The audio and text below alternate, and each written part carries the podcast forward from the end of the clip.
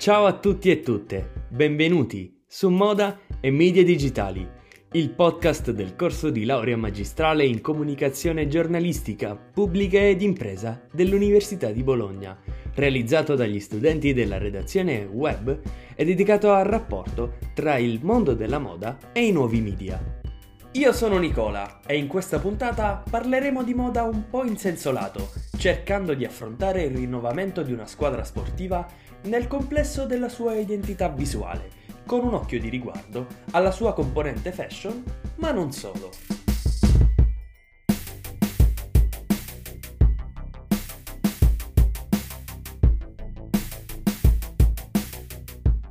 Per questo nuovo episodio sono in compagnia di Alfonso Casciaro e Alessio Marostica, due laureandi Compass che hanno analizzato il processo di internazionalizzazione del brand Juventus e gli step che hanno portato il club torinese a ritrovare un importante e rinnovato appeal in tutto il mondo.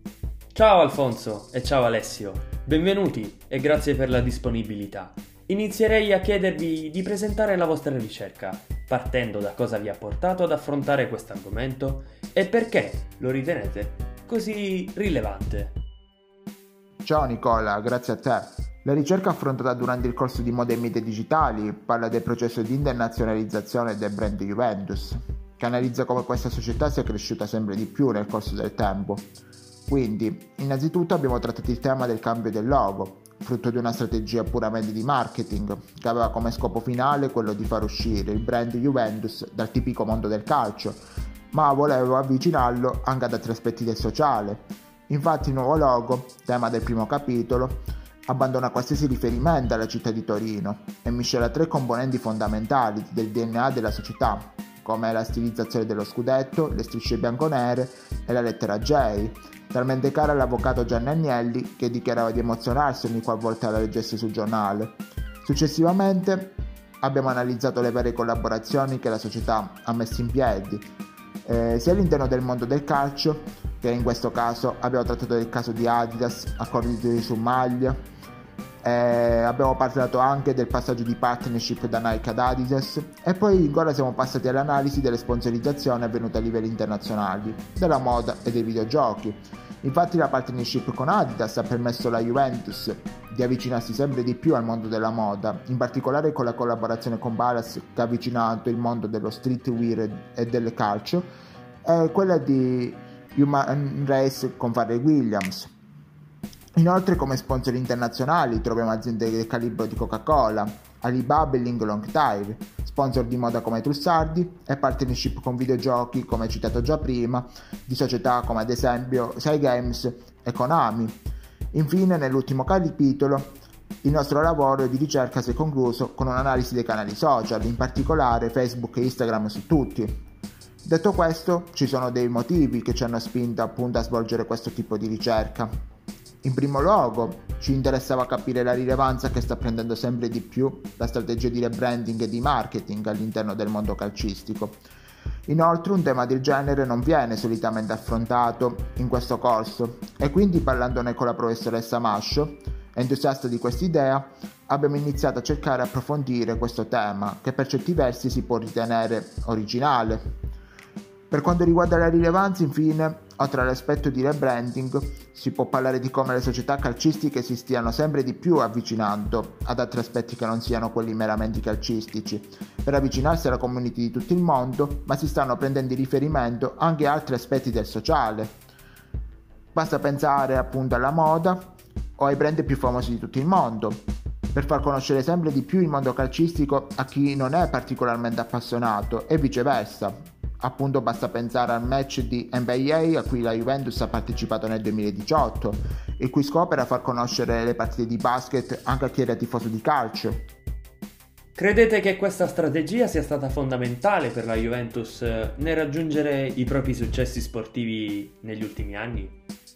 Io credo proprio di no. Il ciclo di vittoria della Juventus è cominciato ben 9 anni fa, nella stagione 2011-2012, mentre il ripensamento della propria immagine è avvenuto successivamente nel 2017. Quindi mi sento di dire che questo processo di rebranding e internazionalizzazione intrapreso dalla società bianconera non sia stato fondamentale per raggiungere i propri successi calcistici degli ultimi anni. Gli elementi che hanno portato a questi sono altri e sono ad esempio lo stato di proprietà, eccetera. C'è da dire comunque che l'obiettivo principale di, di, tutto questo processo non era tanto quello di andare ad accrescere i risultati sportivi, ma anzi quello di andare ad aumentare la presenza del club in quei mercati ancora poco esplorati, Stati Uniti e Cina su tutti, e di andare a relazionarsi sia con persone vicine al mondo del calcio, sia con persone non molto interessate a questo sport. La mission, infatti, che si era prefissata la società bianconera e che è, e che è stata dettata da, dallo stesso presidente Andrea Agnelli durante la presentazione del nuovo logo, era quella di rendere il proprio linguaggio meno tecnico e più evocativo possibile, per andare ad intercettare un pubblico molto vasto di persone, che va dalla bambina di Shanghai al millennial di Mexico City fino ad arrivare anche alla ragazza di New York.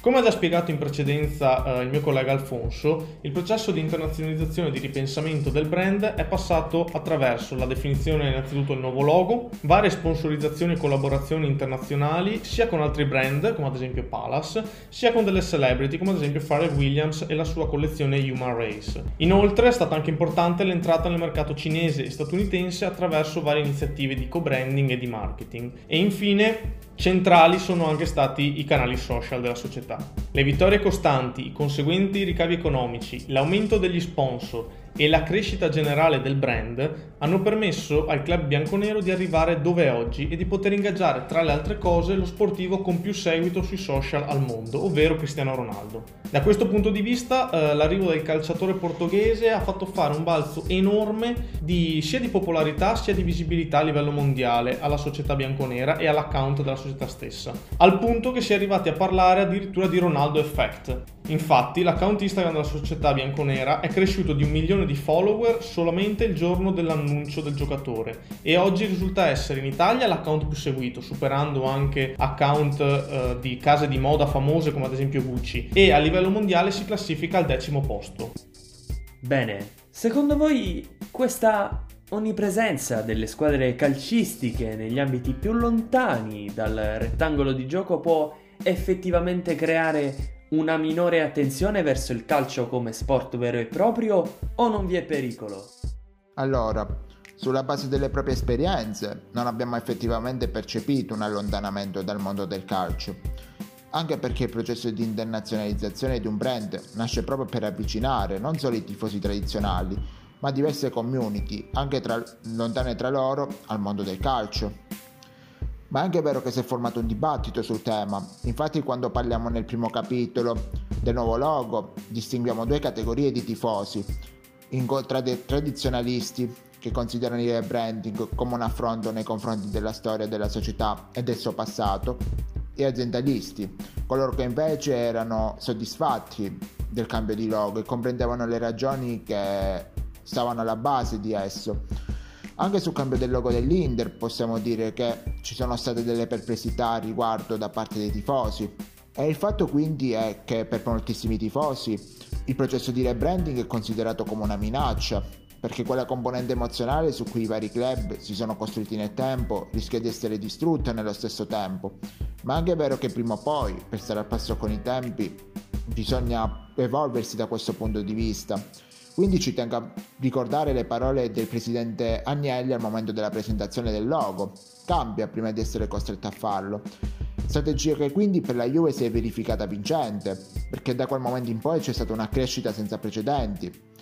È vero che è un cambiamento rischioso, ma bisogna mettere come elemento di partenza di tali processi comunque il valore, la tradizione e la storia del club, che devono anche restare come cuore pulsante dell'identità quindi dal punto di vista da tifoso si può dire che la passione per il calcio resti immutata, ma il problema potrebbe sorgere quando una squadra calcistica opera in vari ambiti e si trova quindi a fare operazioni di marketing per far crescere la società in quotazioni in borsa e partnership e questo potrebbe distaccare l'attenzione dal mondo calcistico. È il caso di Juventus appunto, che in seguito ad efficaci e brillanti operazioni di marketing sta pagando lo scotto nelle varie competizioni calcistiche, soprattutto quest'anno, il marketing sportivo può portare alla commercializzazione di beni e servizi attraverso il supporto di attività che potrebbero oscurare quindi lo sport vero e proprio e ciò porta l'azienda a guadagnare troppo potere su squadre e atleti. Allo stesso tempo il guadagno diventa l'obiettivo principale, per cui lo sport ne soffre e ci sarebbe una perdita di integrità. Detto questo, secondo noi ci dovrebbe essere un equilibrio in cui il marketing non si deve mai arrivare a fare scelte dolorose che compromettano l'identità della squadra. E quindi direi che di base il processo di rebranding costituisce un passo avanti che bisogna fare,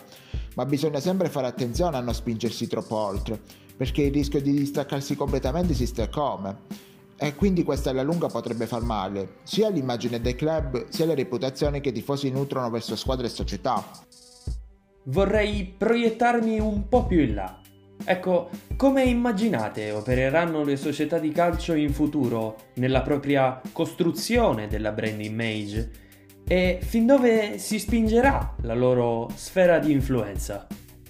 Per rispondere a questa domanda ritengo siano necessarie innanzitutto due premesse. La prima, il mondo del calcio gode di un alto tasso di fedeltà da parte dei propri tifosi. Come affermato da Manfredi Ricca dell'agenzia Interbrand durante la presentazione del nuovo logo della società Juventus, il brand è un punto d'incontro tra passione e business ed è un catalizzatore di crescita dalla gestione complessa, soprattutto per una squadra sportiva, perché il calcio è l'unica categoria in cui la fedeltà non viene mai messa in discussione, in quanto la performance può essere negativa, i giocatori possono cambiare, ma il brand, inteso come una sintesi di valori, rimane immutato nel tempo. E la seconda premessa che mi sento di fare è che la brand image nel calcio non si limita solamente al logo e ai colori sociali, ma come abbiamo visto in precedenza è possibile ampliare questo concetto anche a tutta una serie di valori che la squadra rappresenta e anche all'immagine che essa si è costruita nel tempo.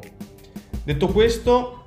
ritengo che eh, il calcio sia cambiato molto rispetto a una volta, Oggi le varie società sono delle vere e proprie aziende, a volte anche quotate in borsa come la stessa Juventus, con dei bilanci comunque da far quadrare. Tra le varie fonti di ricavo possibili per le società calcistiche vi sono varie voci, tra cui ad esempio abbiamo il player trading, la vendita di prodotti merchandising che spaziano dalle magliette da gara, i capi di abbigliamento in generale oppure i gadget. Poi vi sono gli accordi di sponsorizzazione, questi possono riguardare sia gli sponsor da applicare sulla maglia, sia gli sponsor da um, mettere all'interno dello stadio e altre entrate varie che possono derivare ad esempio dalla vendita dei biglietti delle partite oppure dalla vendita dei biglietti per, accessi, per l'accesso ai musei della squadra, eccetera. Da questo punto di vista, il cambiamento della brand image serve proprio ad andare ad attualizzare il proprio logo per poterlo adattare meglio a tutti i capi di merchandising che la, che la società mette in vendita e che rappresentano una fonte importante di ricavi per le varie società calcistiche. Come già avvenuto nel 2017 per la Juventus e quest'anno per l'Inter, in futuro mi aspetto dei cambiamenti di brand image in senso stretto anche da parte di quelle società che sono meno conosciute a livello mondiale, diciamo. Lo scopo delle società che intraprendono questo percorso di ripensamento della propria immagine è quello di farsi conoscere maggiormente a livello globale e provare a espandere la propria influenza anche al di fuori dei confini nazionali attraverso delle azioni di, di, marketing, continuità anche di risultati vincenti, acquisizione di giocatori con un'alta visibilità e infine con una maggiore semplificazione del proprio brand. L'obiettivo finale quindi è quello di andare a provare a intercettare anche delle persone estranee al mondo del pallone e successivamente attraverso appunto un mix tra visibilità e risultati sportivi provare diciamo, a entrare nell'Olimpo del calcio internazionale insieme a squadre del calibro di Real Madrid, Barcellona e Manchester United. Grazie mille Alfonso e Alessio, è stata una bella chiacchierata. In bocca al lupo per i vostri progetti presenti e per quelli futuri. Un grazie anche a tutti voi per averci seguito. Vi do appuntamento alle prossime puntate che usciranno ogni sabato, sempre su Spotify, sempre su Compass Unibo. Alla prossima puntata di Moda e Media Digitali.